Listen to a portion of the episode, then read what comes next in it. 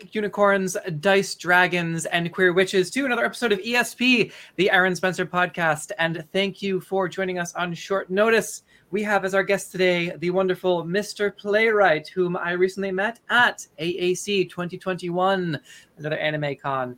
Mr. Playwright, welcome. I'll give you the floor to do a little bit of a flavorful introduction of yourself and a little bit about what you're doing. Yes. Uh, hello there. My name is Michael, um, otherwise known as Mr. Playwright. Um, I t- I do have a Twitch channel, but it's not nothing I do really is anything major. It's more laid back. Um, I do also uh, spend time writing and creating um, D and D style games. Um, there's a couple I've either been working on or I want to run with people. Um, I mean, I, I want to say at least three years I've been doing at least one or two of them just campaign wise um, long. I mean, other than that, I do a bit of writing. Um, I'm really into the creation, I would say, Same. more than anything else. World building is fun, and we have the world building woman from TikTok who's going to be joining us on a D&D dungeon master panel because that seems to be all the rage lately. That's kind of the the trend on the YouTube. This is to do a uh, DM's panel, but we're doing a world building panel because world building is it's a lot of fun. But uh, we're not here necessarily today to talk about D and D. But I am really grateful to have met you because you are also a fellow D and D nerd, uh, as am I. We're both tapped into that world, but a little bit of crossover. I mentioned to you at AAC my plans for AB and AAC next year. So we're going to talk about that's a good segue to talk about AAC 2021, another anime con, because we met at your panel specifically. And Yes. again, segues. I think that's a great segue. You ran the D&D group therapy uh, panel, which was a lot of fun. I really enjoyed myself there. I was perhaps a little bit too excited, but once we were all in the zone, it was great fun. And tell us a little bit about that uh, panel at AAC 2021, your experience setting that up, your experience running the panel, and kind of your overall thoughts on, again, good place to start, kicking it off with D&D group therapy. Uh, funnily enough, didn't you? Uh, I think you showed up a bit early for that one, didn't you? I I believe so. I'm never early for anything, so that's a big deal. It was at least 20 minutes, I want to say, because I was just sitting there waiting. Um, so I may have the schedule wrong. Yeah. that's a possibility too. uh, let's see. I actually, um, this was my first year ever doing stuff, but I was penned to join game show staff. I want to say about three years ago, um, before the Backstreet Boys reunion tour. Um, before um, that happened, and then the waiting. So I kind of had, I already had the idea for D and D group therapy. Um, the original idea is actually very different from how it uh, came out. I would say my main thing is m- I love character work, and I actually absolutely love um, panels where literally everyone can participate, not just watch. It's it's never just like, oh, here's three people, everyone else, you're here too. I I really enjoy getting everyone excited. Um, so it, it's definitely been it's definitely been like a couple years in the making. So it's God, it's really different from how I originally planned it. Honestly. So, what was your original concept then for the panel? Okay. Um, I want to say, I, I I may have to. Hmm, let me just think. Exactly. So it was always going to be um, a group of people Mhm. going on a um, sort of quest. The original idea was that every single person was going to be playing a townsperson. Like that's which ended up happening, Mhm. sort of. Um, In a way. and they would be uh, instead of being the um, people on the quest, they would be the characters um, that would be developing the village, the town. Um, it would be the enemies. It would be every single character you would come across. But to be fair, that is very complicated to do. In, even if I, because I had I had only asked for about an hour, and um, I didn't realize I could ask for more than an hour. I thought an hour would be the max. No, I could have asked for two, but I think one probably helped a lot with just It definitely- solidifying. Yeah, definitely Yeah. sped things up. One thing that I hear content creators, Sly Flourish and Satine Phoenix specifically talk about all the time is pacing, especially when you're hosting D&D events at conventions, is making sure that you get the right pacing down. And to do what you did in such a short amount of time takes a lot of talent. So hats off to you, friend. Thank you. Um, funnily enough, I don't think I have actually DM'd a traditional 5e for a, I want to say actually a couple years actually At a convention Um, or in general?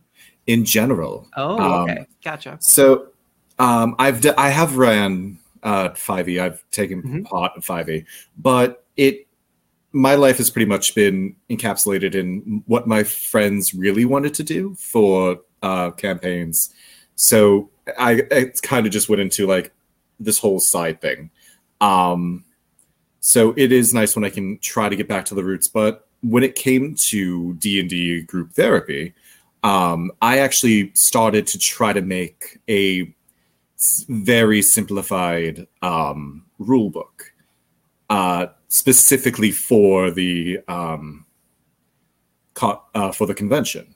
Um, I only got like I want to say a couple pages in um, because I realized very quickly it was going to be extremely complicated. Um, so I started um, to nail things down. So for those that do not know, D and D group therapy ended up being um, we had groups of people all taking control of one character as they were escaping from a prison. Yes, and I really liked the characters that you had available, like the Kenku. The Kenku was the pirate, right? Because that was the one Yes. that we selected. Okay, I had a. I was writing things down as we were going, different phrases that they might have picked up along the way. The other characters, there was a baker. It was great fun, but that's just off the top of my head, right? As someone who was participating from the audience, so I'm sure you have them all Yes, in I, your I- head as what they were because they were great. I, I do have it written down because there I I did have some help with them. Um but it, it's a lot easier to make um characters when you have someone to bounce ideas off of. That is true. And at a convention, you have to keep things isolated. So I like that there were little individual character cards that had the this is what you can do, this is your little box, because when you give people in a crowd too many options, it, it causes a little bit of confusion. There can be delays. People try to go outside the box, kind of limiting crowd interaction or audience interaction at a panel like this is really really key and again i think you did a wonderful job of pulling it off with those little index cards there Thank you. Um, I figured it was going to be a lot easier to actually have it written down and given out to people. yes it was Um, even like even up to the week before, I was all I was fully planning on having everyone still um, being a, their own character. Um, but then I had gotten to like the week of, and I'm like, I have ideas, but I think all of these ideas are going to be overshadowed if there are way too many people Yes. doing way too many things. sounds uh, like you so- almost flew too close to the sun but backed away just in time Yes. Um, I, I want to say, because obviously when it you're in that, you're not getting all of the characters their full beauty. One of the favorites that I've I, I did work on someone with this a satyr wizator. The, So a satyr who is a wizard. They were a satyr who worked part time at the local tavern as a waiter to put themselves themselves through wizard college. So a satyr wizator the Dryad Park Ranger was very dark, and I don't think anyone really got to read the story I wrote out for them. Uh, I also really wanted to. There were a couple things I wanted to do that I had to sadly cut. There Was was something. of the convention restrictions, or was that more of just because it wouldn't have worked logistically?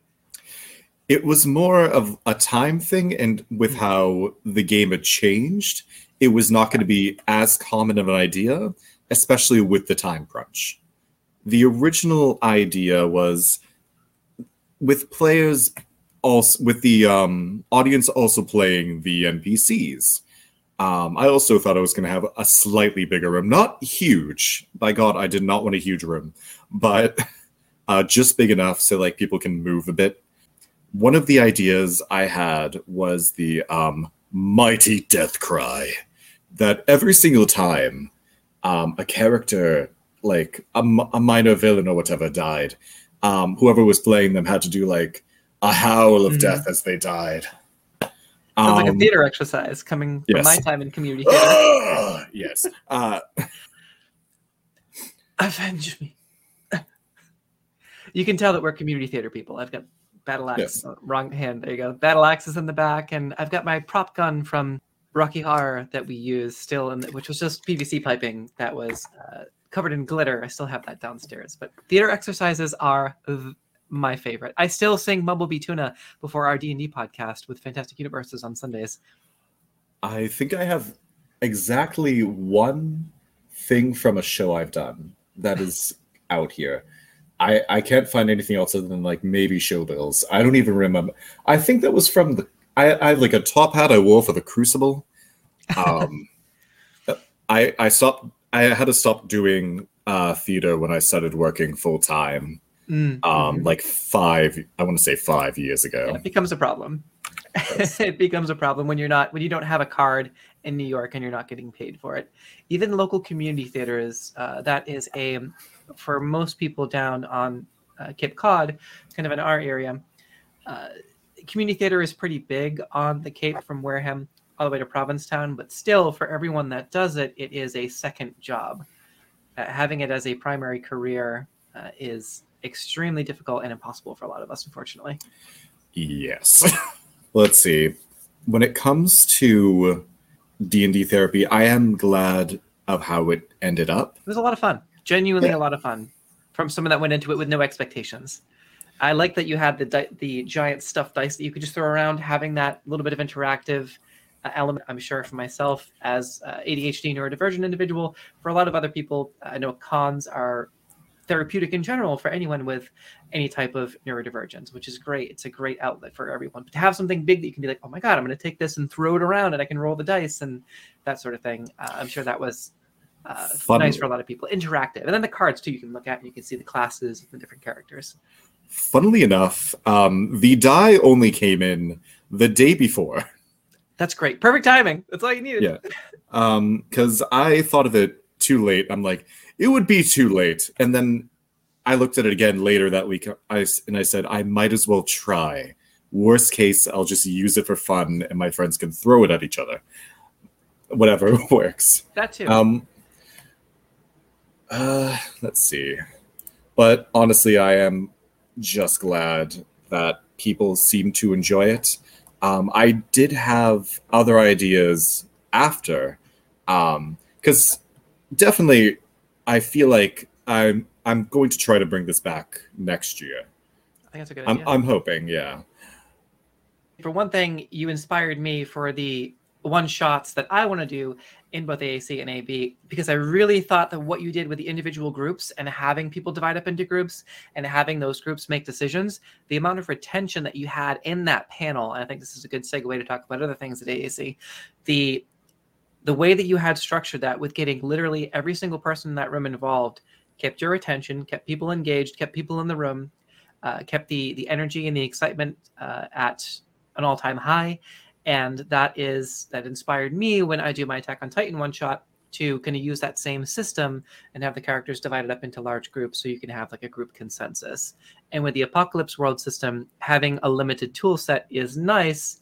I might have to trim it down a little bit depending on on how much faith I have in the audience as we approach as we approach the next convention years. But that what you did, that sort of segmentation was perfect. And that's something that is lost on a lot of panelists that, you know, between Kineticon, AAC, and other smaller cons that you, uh, Comic Cons that we've been to, you have that retention problem, right? Where you come in and then people just filter out. But the way that you engaged everyone uh, was pretty close to, I think, the ideal.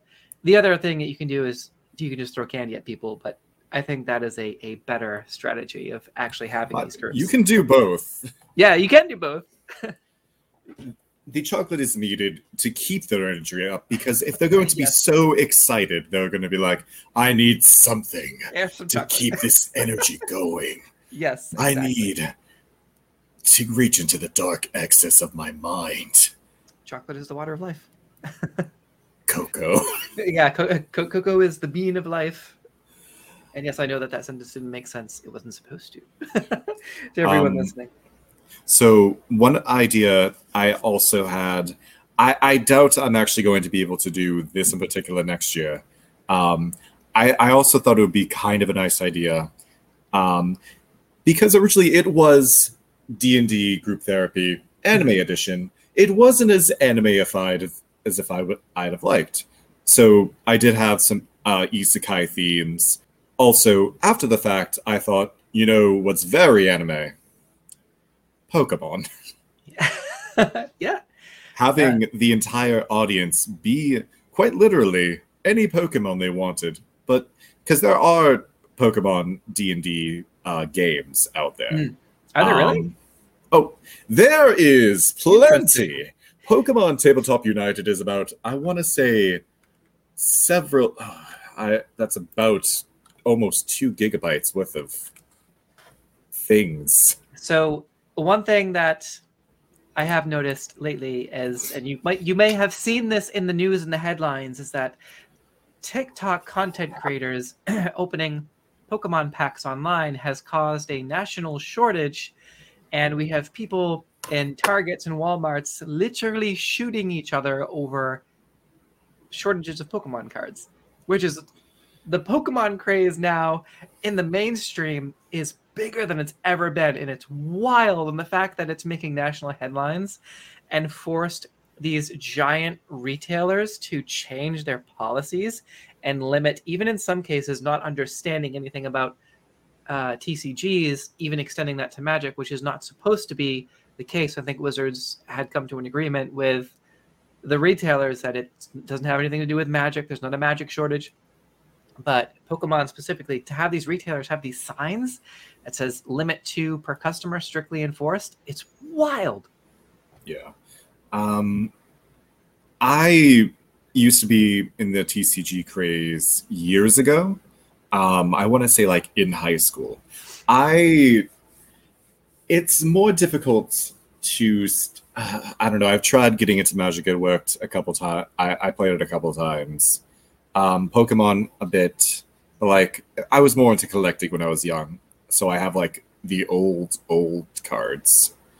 Um, and then I got really into Yu-Gi-Oh, which is like the geeks like rite of passage when you're in high school. I never really got into Yu-Gi-Oh, but I know it was very popular, especially Yes. with the anime convention crowd. When it comes to, I want to say that I think it really it started getting a bit wild when it was the McDonald's variety packs, whatever they were doing with. I think it was the Happy Meals. that. Yeah, but I wouldn't be uh, surprised. yeah, that's when everyone started buying. They, a lot of YouTubers, TikTokers, Twitcher, Twitchers, Twitch Twitchers? streamers, Twitch streamers. Twitchers. It sounds wrong, but it also kind of right, but it it doesn't sound right. There were a lot of videos of them opening up packs from McDonald's and such, to the point where McDonald's, who has so many locations and so much extra stock all the time, were running out because they had people just buying all these things. And they're like it, we're selling. That's really all that matters. Um, and so that craze started sells, sells.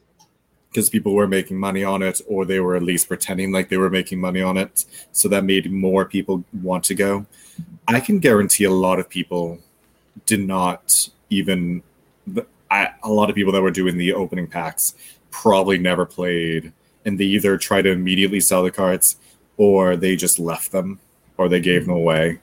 And I feel like immediately that issue is the it's okay if something is popular, but when something becomes oversaturated, their value starts to go down a bit. Like Well, that's a good segue for the yard sale because there was a ton of Pokemon stuff. I didn't. I think I saw a couple of card packs, but we had a yard sale this year at AAC, and everybody wants to talk about that because that was a big deal. I, I, I liked it. I thought it was neat, um, but apparently it was a pretty big deal. I don't know if you can speak to that, being someone from a staff perspective, but I was told that it was a big deal to have that yard sale this year. I can honestly say I was in there for five minutes and then I had to go help someone else.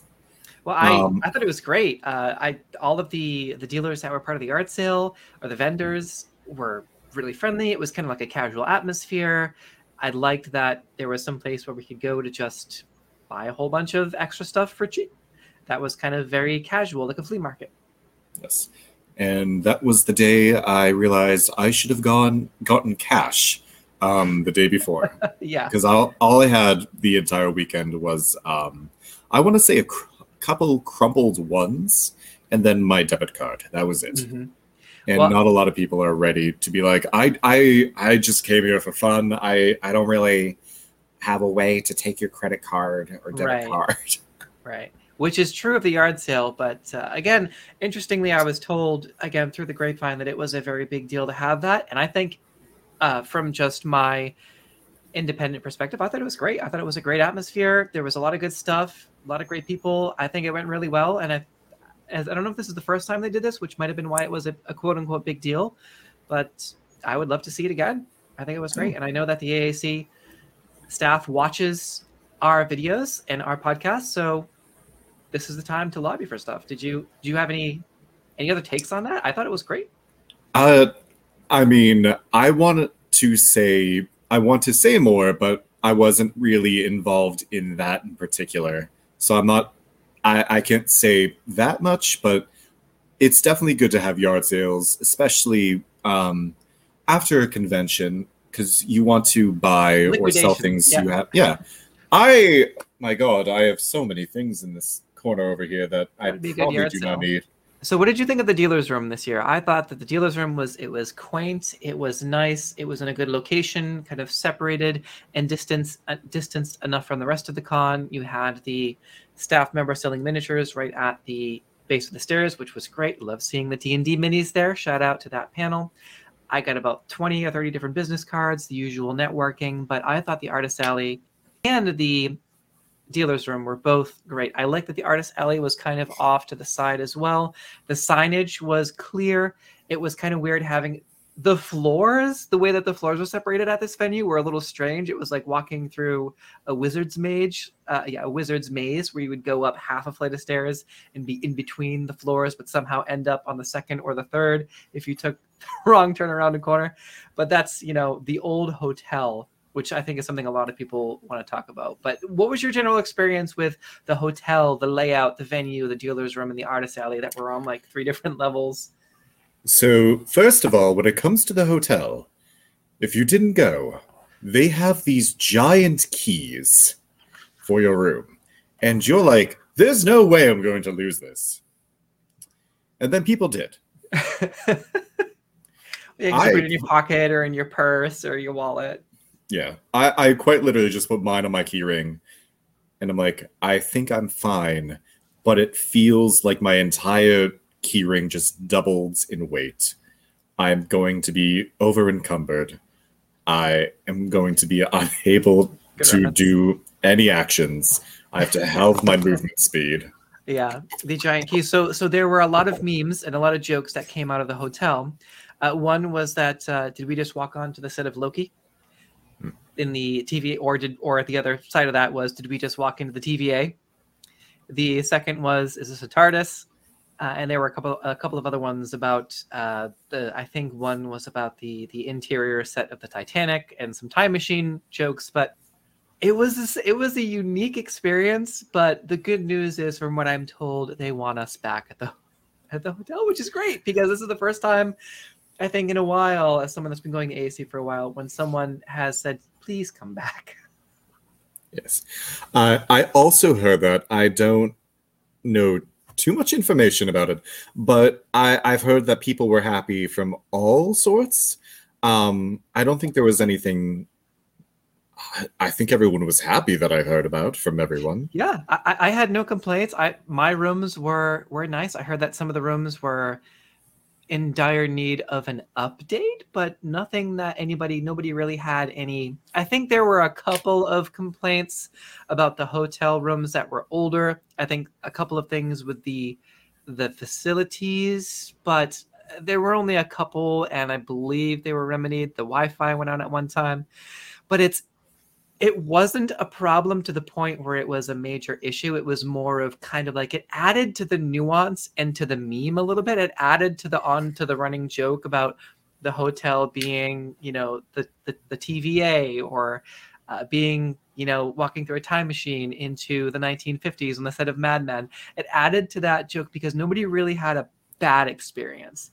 I love that they want us back. I love that they they they were so nice to all of the uh, con goers where other facilities have not been in the past, and they want us to come back. And the staff was pretty cool, pretty chill, and for a hotel that's in need of some updates, the staff was pretty friendly and just very nice, which is nice is nice.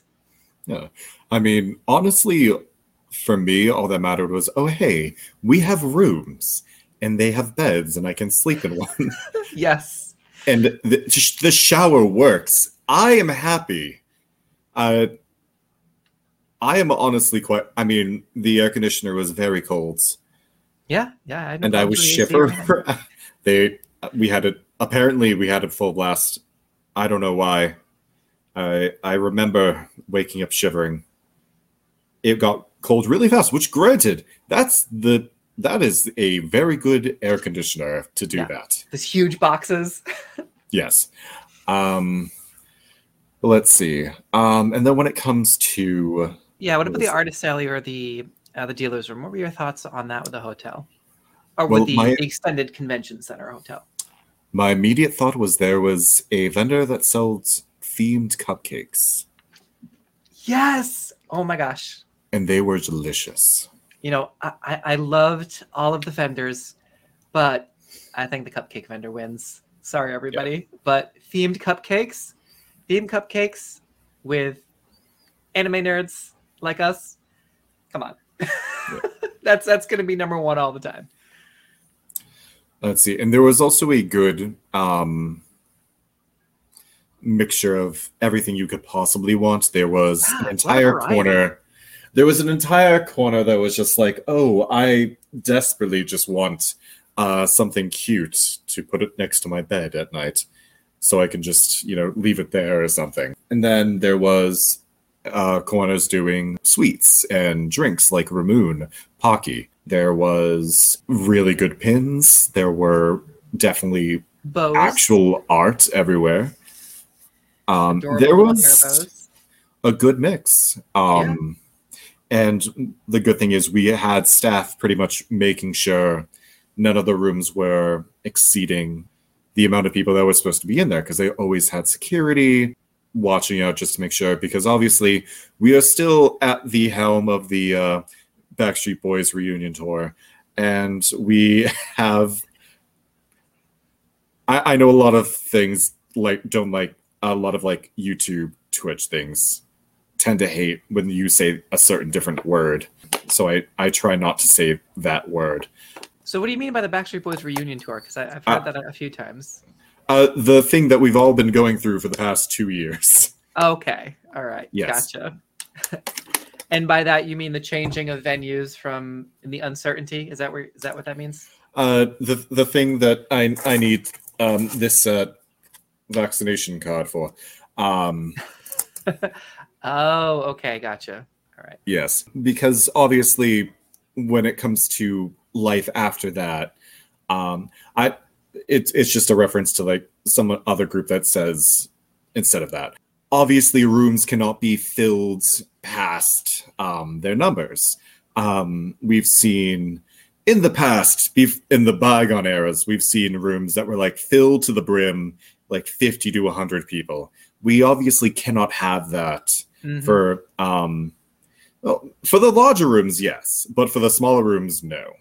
Um even if everyone's vaccinated um it's definitely um it's nice that it's a very safe it was a very safe convention. I was not never really worried. And honestly people felt safe. And i honestly think this was one of my favorite conventions i've ever done. Mhm. granted it's my first staff convention so i don't know Oh, this was your first time being staff. yes Well, we were happy to have you as staff, and uh, I think it went.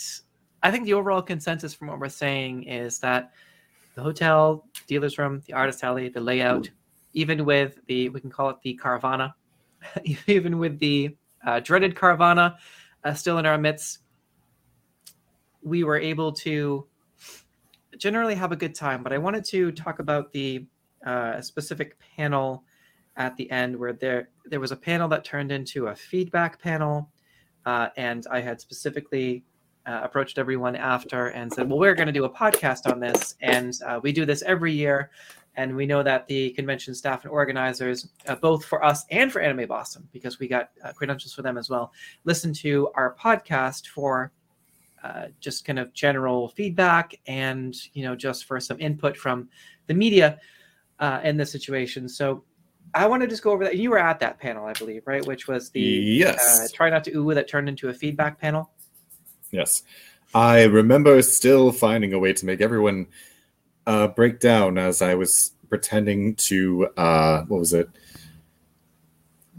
Play dots with a, with like the foam bullets from like a Nerf gun. It, it was like several weekends ago.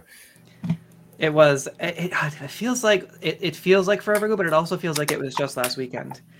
Um, but I know that the the staff uh, there, which I know uh, Matt McKenna, who has been doing this for a long time and is sort of like the A fabulous, fabulous man. Yes. Yes. Matt McKenna. uh, almost like sort of the go-to authority for the other staff as far as game shows and panels and that community of staff. Uh, he's one of the beacons.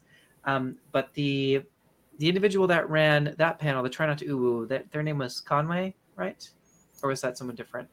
Uh, I, I'll have to double check. Hold on. I am you know sorry. only, that's okay i know we only spoke uh, i only spoke with them briefly but there was a panel that turned into a general feedback panel and i know some people had some some issues with the technology from from a staff perspective with the uh, some of the panels being packed in too tightly some uh, technical difficulties that arose uh, some supply some supply drop issues with getting certain technology and or certain supplies to certain panels. What was your experience with that as a as a, a staffer? And did you have any of those experiences? Because i know t- we were both at that particular panel and certain panelists uh, part of that extended community uh, seemed to have some some issues with the uh, the allocation of panels at certain times not making sense for getting people back. There wasn't really anything anyone could do about being packed in too tightly. That was just unavoidable. So I'm going to table that for now, put it in the ether. So going back to panels being placed at awkward times, perhaps technology and supplies that were needed for panels not getting there. And then if it was there, it would have a bit of a malfunction or an issue or delay those were some of the complaints that I wrote down from some of the panelists that they wanted us to talk about here. Uh, and uh, staying true to my word, I wanted to at least bring that up and see what your take on that was as a staff member, or if you even experienced that at all, or if you had any general commentary on that feedback panel. Yes. Um, well, I can start with the um, room being a bit packed tight because I I did feel like my panel did have. I, I felt like one thing I definitely could have done was me try to make a bit more room, but I I try to make as much room as possible, especially since I didn't really think I can move the projectors as Mm. much Mm-hmm. because I didn't want to mess around with uh, other people's setup. So there were a few things that were a bit tightly packed, but we do have they are small rooms. There are other panels, especially not game show panels going on. So um, especially when it comes to the timing, there are going to be awkward timings because you may want to see two things happen at the same time.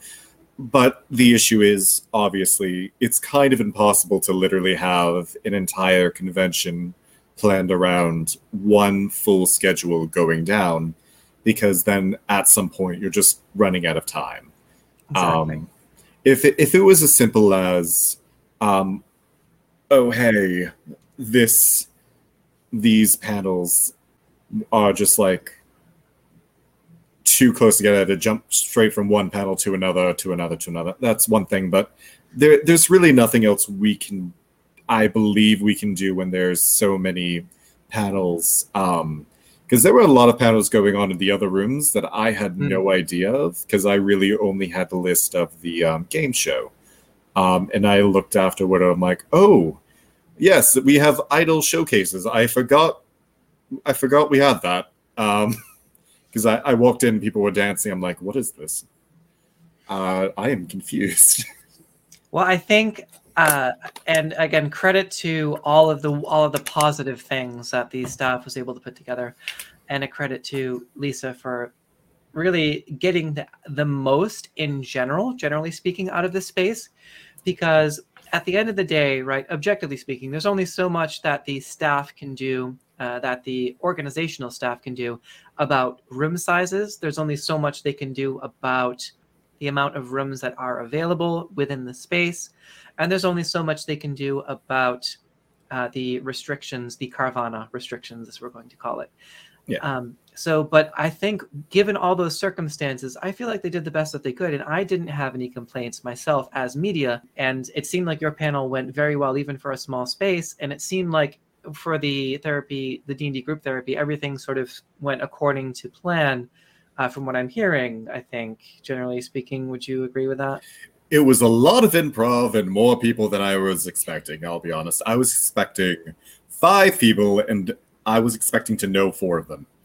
that was my original thought process. And then when people started showing up early, I thought they walked into the wrong room or that I was in the wrong room. And then everyone seemed excited. And then more people came in, and then more. And then people had to start filing in at the door. And I'm like, I wish, because granted, for my panel, no one could tell immediately how good it was going to be Mm-hmm. or um, how many people were going, because it's the first time we've done this, Right. especially the first time we've had conventions uh, for AAC, especially in like two years. Yes. Um, Ghost Carvana. so- yeah. Um, so when it comes to that, it's kind of hard. One, hard to get back in the swing of things. Hard to know exactly how many people are showing up. Growing pains. Um, yeah, it's there. The um, people going to the convention are also in the right. They need to have more room, but that is no one's fault. Not the hotels. yes. Difficult situation. Yeah, not AAC at all. It is more of, oh, hey, we gave you these options. We didn't realize how popular what these options would be. Like. I feel, yeah, I feel like if I, for example, D and D group therapy was popular for the room it had. If I had a larger room, it would not have been worth it. Um, but because I know there are bigger rooms, but also there are some things that need those bigger rooms as well. Yes. The It's- hypnotism was one which is very popular, and apparently it was it went well this year. I popped in for a couple of minutes just Yes. to check it out, and everyone seemed to be very much involved and enjoying it. And I know it's something people look forward to every year. So I did show up to that and take a couple of notes, and it went great. But uh, I think I had like three things happening at the same time during that time block. So did my diligence, went in, took a peek. It was a good, it was a great room for that. It was the tiered room with the conference uh, tables with the comfortable chairs, which was an awkward setup, but it seemed to work for that panel, and everyone seemed to be comfortable, having a good time, and enjoying it. And it lived up to its hype, of course, but I wasn't in there for the whole thing. Uh, and then I had a couple of other panels that I went to. But you're right, for having bigger rooms, uh, that went very well. and I do have to say that shout out to uh, Matt McKenna, the beacon of this community of staff members. The one panel I go to every year, and I've gone to every year as a fun panel for myself, my friends, and my guests, and uh, whoever I end up meeting at AAC. We always go to the It's Always Sunny, uh, Sunny panel, the 18 plus one specifically, and the initial one that they have, uh, I believe, on the first or second day. But that's always a good time, and uh, Matt McKenna Yes. crushed it again as usual, and I thought that was a great panel. I was also staff for the 18 plus one. That was a good time. Um, I was mostly there just to make sure. Because I was there for the original one. Um, I want to say I wasn't staff.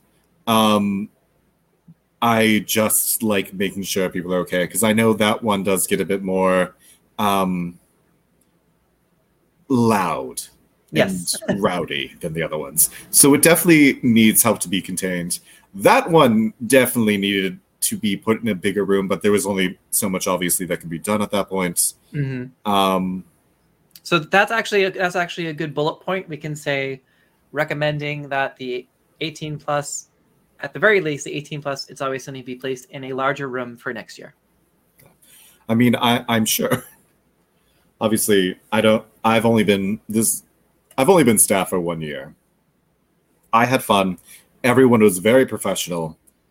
Um, I have no complaints whatsoever, in any regard. Yeah, honestly, for myself as media and as somebody that was there in that capacity, I personally did not have a single complaint myself either. I so I think at least for those of us here on this podcast, uh, thumbs up, and uh, also uh, shout out uh, to Tim, uh, uh, Drake Hard again. The panels uh, went swimmingly, so to speak. The Anime Debate Club was a lot of fun. I took some photos there. That was a 16 plus panel, which was interesting, uh, kind of like a high school age debate panel. There were a lot of good things brought up there, uh, like for example, subs and dubs, and bringing up uh, in 2021. It was nice to hear someone actually say, uh, you know, well, subtitles uh, may present an issue for individuals with disabilities. So I thought that was that was nice that someone brought that up. Uh, and also, all I will say, because we're not supposed to talk about it, but the unmentionables panel, thumbs up. Everything went very well. So, um, what I was told was that so long as there are no issues, knock on wood, that it will continue to go off without a hitch. It is one of my personal favorite panels. I participate and a. How should I say this? I participate thoroughly and completely every year. Uh, and this year was excellent, amazing panel, very well run, went off without a hitch. So thumbs up. Everything's good there. what was your personal favorite panel out of all the ones either that we've talked about or that you have been a part of? Well, let's see. I want to say most of the panels that I was actually able to go to were ones that I um, were part of staff. Um, so most of the weekend was either work or saying hello to people I haven't seen in forever. I want to say personally for me, it was hundred percent group therapy, just because it was. like your baby in a way. I've been working on that for two years. Yes, your baby is your panel baby. Yes. And I, I definitely feel a lot of it's nice to have a lot of panels um, for all sorts of um, people, all sorts of interests. This is an anime con, but that doesn't mean it should just be limited to just anime. Um, or at the very least, if it is centered more it, open up the interest a bit more so it's not just, oh, hey, I've watched that show. It was not great. Preach. Hi. Why is that show on air? Preaching the choir, my friend. Absolutely. Uh, they should fire that director. I would love to see more. Uh, one of one thing that I have had interest in for a while, and that's something that we might be able to collaborate on as well, is a D and D themed anime. For example, Record of Lodoss War, which was famously based on D and D, and because we it says ESP D and D right above us, I think it's important to talk about Record of Lodoss War, Bahamut, Rage of Bahamut. I think, uh, in a way, Escaflowne feels very uh, the isekai fantasy of Escaflowne between both the movie and the show does feel very D and D in its own way. Granted, it has that sort of giant mecha element, but it was sort of done in a science fantasy way, which I really appreciate. Um, there are a few others, uh, and D&D themed anime. Those are the three big ones. Berserk, obviously, if you want to add a fourth, actually that might be number one for a lot of people as far as D&D or fantasy themed anime, but there's a lot to talk about there. Any that I come would- to mind for you? I would definitely say 95% of isekai anime, um, right off the bat, are literal D&D campaigns when you throw in the homebrews. Every single time. Slime, would you like to play as a slime character? I've made five pages here, and it is overpowered as hell. Oh, hey, I want to make the most. I want to make the, this character very broken. He's mentally and emotionally broken. Rising the Shield Hero. He, he uh, but I need that like special me- that weapon. I so everyone in the party gets a weapon, but they can never. It's the D and D campaign where no one can ever agree on what time um, they want to um, play. So we have one Yep. person doing their own very Steampunk. morbid campaign, and then we have an, th- the other three being like, "Oh, hey, we're great," and then secretly, "Oh, we're the villains." what? that and on that same vein you have you know you have maybe friends that break off and do three different you know campaign styles or you have one campaign where nobody can agree as to what type of character they want to they want to do so you have steampunk characters you have cowboy characters you have samurai and there was just a meme about this about how in i think 1837 that was a convergence of timelines in actual history where uh, sort of or the early i'm not sure the exact there was a definite there was a definite time where like cowboys, Cowboy, samurais samurai yeah. could existed at the same definitely time. Yeah, um, and that is and a lot of with the isekai element you can say and we're adding the homebrew. So there's a lot of wild stuff you can throw into there. But we're we are uh, running tight on time. So there were a couple things i just wanted to mention uh, briefly uh, we had the pleasure of being able to meet the amazing guests the special guests that we had this year at aac and i think the staff did an amazing job of getting excellent excellent um, uh, sort of uh, community cent- uh, centered uh, celebrities to come and uh, hang out with us at AAC, which is nice because it's very casual and you can actually get a chance to talk to the voice actors, content creators that are brought on as guests. Uh, so uh, Kyle McCarley, Kiba Walker, Katelyn Gault, and Cole. I don't want to say the last name right. I've been saying Feuchter, or uh, I hope that is correct, but uh, at Lord Azria. Uh, you can check them out. But yeah, Katelyn Gault, famously uh, Fenneko uh, from uh, Agretsuko or Agretsuko, Gretsuko, depending on your vernacular. Uh, oh, and McCarley. yes, and Kyle McCarley, 9S from uh, NieR: Automata, uh, who my good friend and my usual co-host for this podcast, who you may have seen on the past two uh, episodes, Jordy, who was unfortunately not able to join us at AAC this year, um, but I am very happy to have made new friends. Um, the irregular retro gaming gauntlet was when I spent I spent the entire panel there uh, from start to finish. That was a lot of fun. Uh, there was an AMA with Katelyn Gault, which turned into an AMA with both Katelyn Gault and Kyle McCarley, which I did my best to guide the conversation to a more casual format, uh, being in the front, asking about restaurants and pets and who's more competitive. It was a great panel.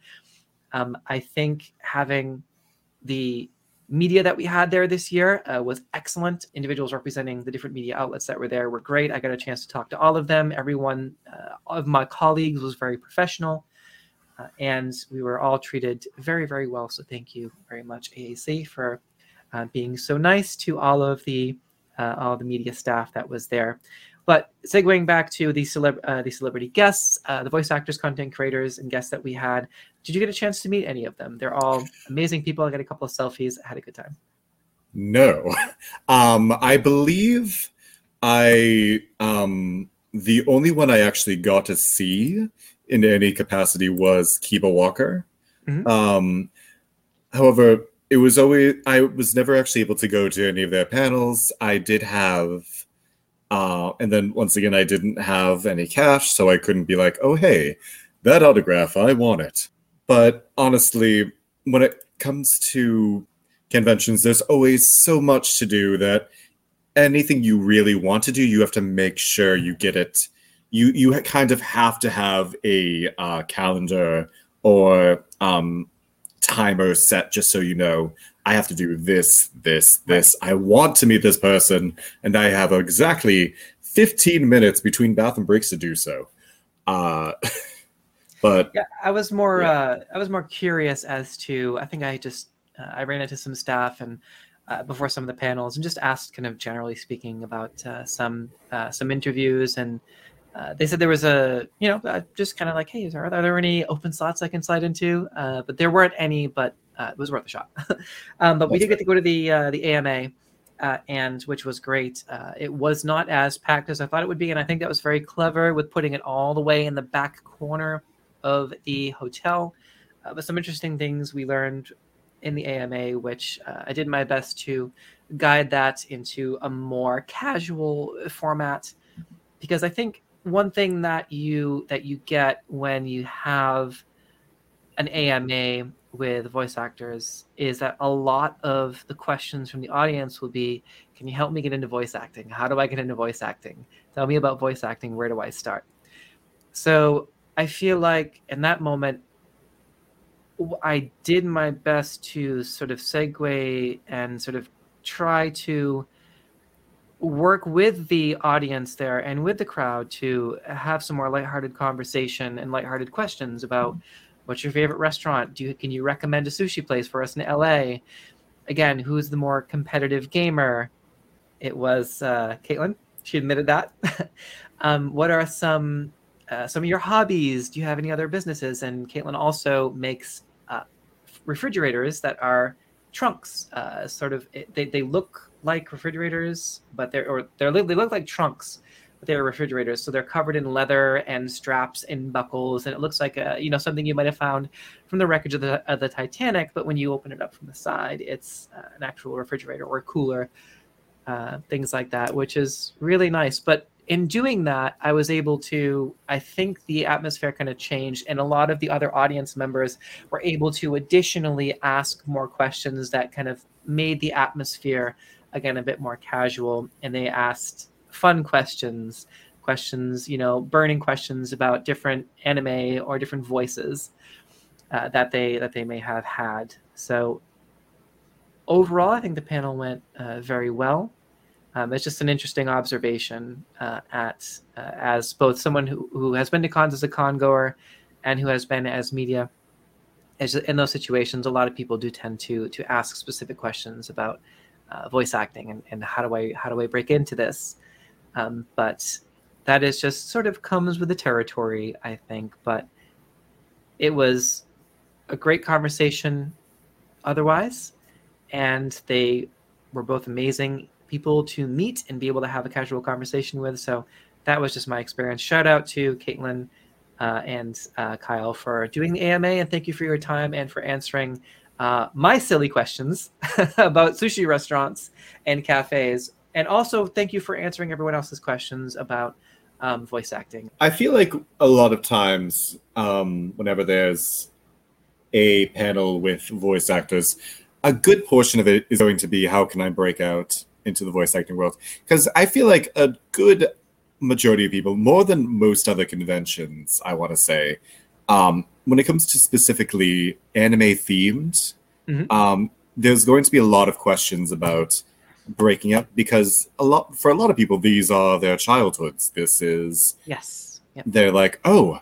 I could be this character. I could be this character I've read about for years that are, they're finally putting into anime 20 years later.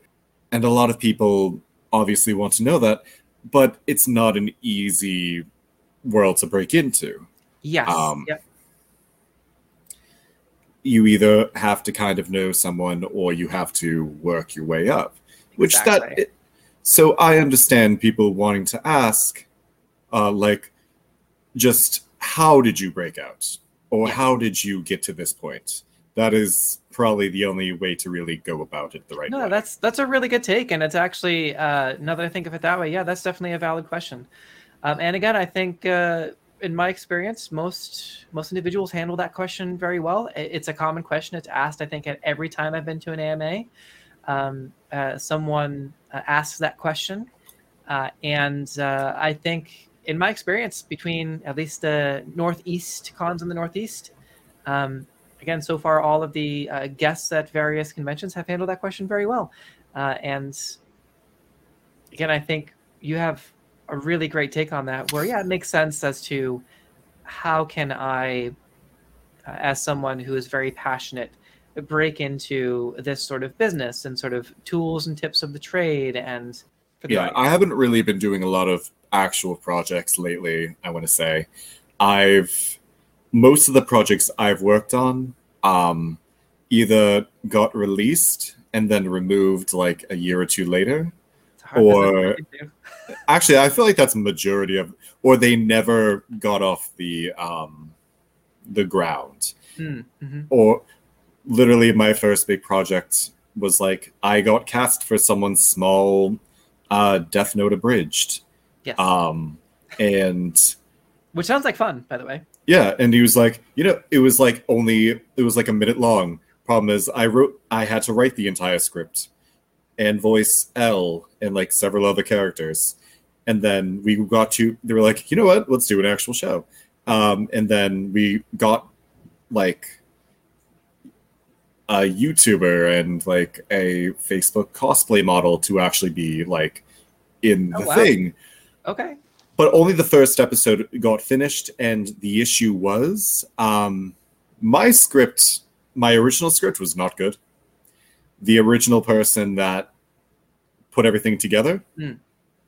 uh left quarter of the way and threw everything at me. I'm like i'm not a director. You are also the video editor. I cannot do this. And uh it it fell apart. So whenever someone's trying to do voice acting stuff, you kind of have to like, you have to keep working hard. You have to look and see who's looking for help, and like behind the voice actors or something. Yes.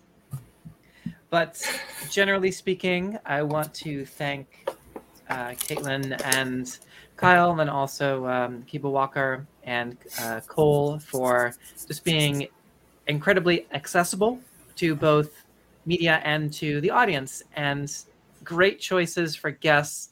They were very easy to talk to, I think, again, for both myself and from um, the con goers, the audience. They were very friendly, and I think a lot of the con goers got the chance to to get autographs signed without an issue. The lines weren't too bad, um, and everyone seemed to be generally happy. So uh, excellent, excellent choice in guests, and of course, extending uh, a- a thank you to our four wonderful guests at AAC for uh, taking the time to be there uh, and for talking to all of us. Now, the one thing I want to just segue back into, uh, getting back into more con specific things before we wrap up, uh, is the one thing I forgot to say earlier from that feedback panel that we did at the end of the con was the one thing that I, I promised to relay was uh, on behalf of some of the staff that were doing the game shows, uh, their request was to have the Jeopardy round three finals in the mid afternoon on Sunday rather than first thing in the morning, and having or just general game shows, any of the game show panels. Uh, the, the the big critique on that from some of the panelists was, uh, could they please have the finals for any game show, not first thing in the morning? And I know I think you were at you were there for that conversation as well. Yes, I was there for the conversation. I definitely didn't speak at all about. I actually didn't get to see the um, Jeopardy games. I believe I I may have seen Uh, one. First two uh, parts. Um, I forget because I know there were two different uh, Jeopardy games. I think. which is always a big Um, hit. Everybody loves that. As far as Um, I did test out one of the games Mhm. um, with Sweeney. Um, I would have definitely lost. There was a couple questions. There was one question he was excited that I got right, and then he looked over, and I was looking on my phone for the answer. Uh, as one may or may not do.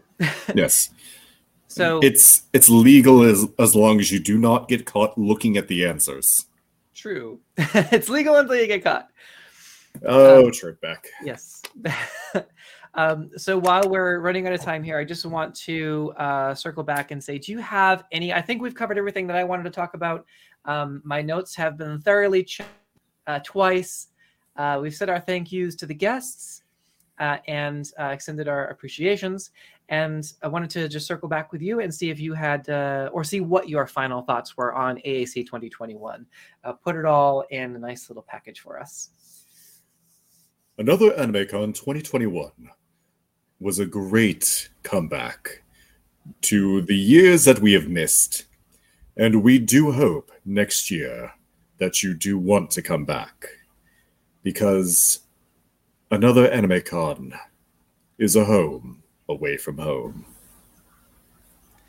That's a soundbite. That's a good soundbite. I mean, I can't really, I can't follow that. All I'll say is, personally, I had a wonderful, wonderful experience. I went with my girlfriend, uh, who also had a wonderful experience. I met new friends, uh, both uh, friends and professional colleagues uh, in the future, and also just casual friends that are just you go and get a pizza with. So it's a great time. It's family. Uh, you meet new friends, new colleagues in some cases, new peers, and I strongly recommend it. I had a an absolutely wonderful time with no complaints. Excellent, excellent job from the staff uh, and from the artists, the vendors, the individuals who helped put the yard sale together, the panelists, the guests. Everyone was just fantastic. Definitely recommend AAC as a convention uh, and I'm looking forward to AAC 2022. And I think that everything with the Caravana uh, went very, very well, uh, given the restraints that the staff was given to work with. So, last but certainly not least, again, uh, quoting Hot Ones here, rolling out the red carpet for uh, you, Mr. Playwright. Uh, tell the lovely people of the internet where they can find you and what you're currently working on. Oh, where can they find me? Um, Mr. Playwright on Twitch. I do not stream too often. Um, I am trying to get my own place so I can actually, you know, stream more. Um, I'm I'm trying to actually get to one stream a week right now. Um, I am. I want to say how many? I, I have at least seventy followers. I want to say. Um, so I'm I'm doing okay. Um, I play. Let's see. Most I, I feel like mostly it's Dead by Daylight. Um, I absolutely love murder mystery games. I have a soft spot for Yakuza and Danganronpa, but I've played those all already, and life is strange. Um, other than that, uh, there is a board game I'm currently working on, um, where oh, is it is a good idea. It's about uh, adventurers going to a place that has like you have 30 di- they have 30 days and they will completely clear out um, the new monsters hideaway problem is the players are merchants and they have to sell to the adventurers and make their fortunes before it's too late uh, other than that i've just been working on and i'm hoping to eventually start streaming um, Rings and Ropes, which is a D&D game, I D&D style game um, that I've made several rulebooks of from the ground up. It is a professional wrestling based um, oh right, you tell me about tabletop game. Yeah, um, and I'm hoping to actually try. I, I'm still working on an. I'm trying to perfect it, and my friends are not happy. because they're like you keep changing the rules, and I I do part apologize. of the process. That's part of the process. Um, but I do actually hope that I'm actually able to try it out, especially with more people. Mm-hmm. Um, because it's one thing I I do always appreciate having the group that I always do, but it is nice to have other people's thoughts so I can fully improve. Yes. What I'm doing. Well, if you need more playtesters, certainly reach out. I, I mean, if you if you really want to do a um, one-off uh, professional wrestling game, I think that would be fun. Yeah. But if you need uh, some uh, some feedback uh, from entry level content creators, I am your woman. I mean, I, I can definitely drop the rulebook I currently have. Yeah, great. And we can Um, we can talk about that that more sort of indefinitely ongoing. And uh, I'll reach out to you as well about the Attack on Titan one shot that we have going on. But any other social medias you want to drop? Uh, nope. Okay, all right, great. So you can find us uh, twitch.tv slash ESPDND with an N as in Nitro. Uh, and that's every other Saturday. You can find us doing our Tomb of Annihilation actual play live stream campaign starting at 9.15 p.m. EST. The stream actually goes live around 9 p.m. EST on alternating Saturdays. And our Twitter is right there on the background where you can follow both my personal Twitter and the uh, ESP Twitter as well. And also, we are on TikTok at Aaron Spencer and also at Roy Brown Designs, who is one of our staff members, our uh, incredible non binary lead artist, and also Twitch content moderator. So you can check us out on Twitch, on Twitter, and those are really the big ones, and some fun little doobly doos on TikTok. So without further ado, we will go ahead and uh, call it uh, there for the evening. Thank you all. I love it. Thank you all Yep. for joining us. It is very dirty. Yeah, do for uh, do for a wash. Uh, do for a wash in the in the ocean or or other, uh, as in the anime, uh, as in the uh, the film. But uh, until next time, until the next podcast, uh, stay tuned for uh, the next episode of E ESP D and D. And until then, peace out, witches. Bye, everybody.